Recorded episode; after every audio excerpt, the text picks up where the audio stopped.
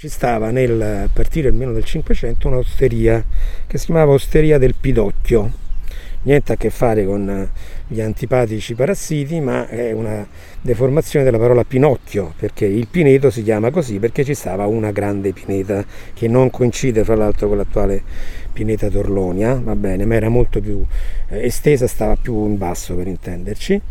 ed era utilizzata per fare i pinoli che durante il, eh, quegli anni, cioè nel 500, nel 600, nel 700, erano molto utilizzati nell'industria dolciaria.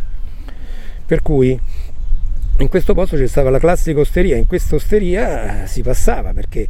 la, la, la, via del Pinocchio, fra l'altro, è l'attuale via di Pineta Sacchetti, è molto importante perché mette in, co- in collegamento l'Aurelia con la Trionfale e poi la Cassia, quindi è una zona importante dal punto di vista proprio dei passaggi, cioè ci passava un sacco di gente. E là ci stanno due storie terribili. Una storia terribile è che un, vengono arrestati e, e, e, impiccati dei grassatori del Pineto che si fermavano lì appunto a, a rapinare e ad ammazzare, poi se, capitava anche ad ammazzare i poveri passanti. E l'altra invece eh, che in quell'osteria venivano eh, per disposizione eh, di un cardinale che si era preso a cuore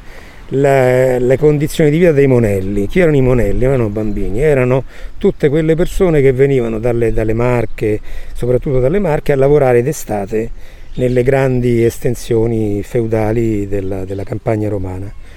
e quando si ammalavano venivano lasciati morire e addirittura cacciati via dai luoghi in cui vivevano, che erano questi grandi casali feudali. Uno del cardinale si prese a cuore la sorte di questi monelli e eh, fece un, un, una legge, un editto per cui quando stavano molto male dovevano essere condotti in, in alcuni luoghi, in genere appunto delle osterie e, queste, e queste osterie venivano pagate perché dessero almeno un minimo di assistenza. Naturalmente gli osti prendevano i soldi e poi quando questi poveracci stavano per morire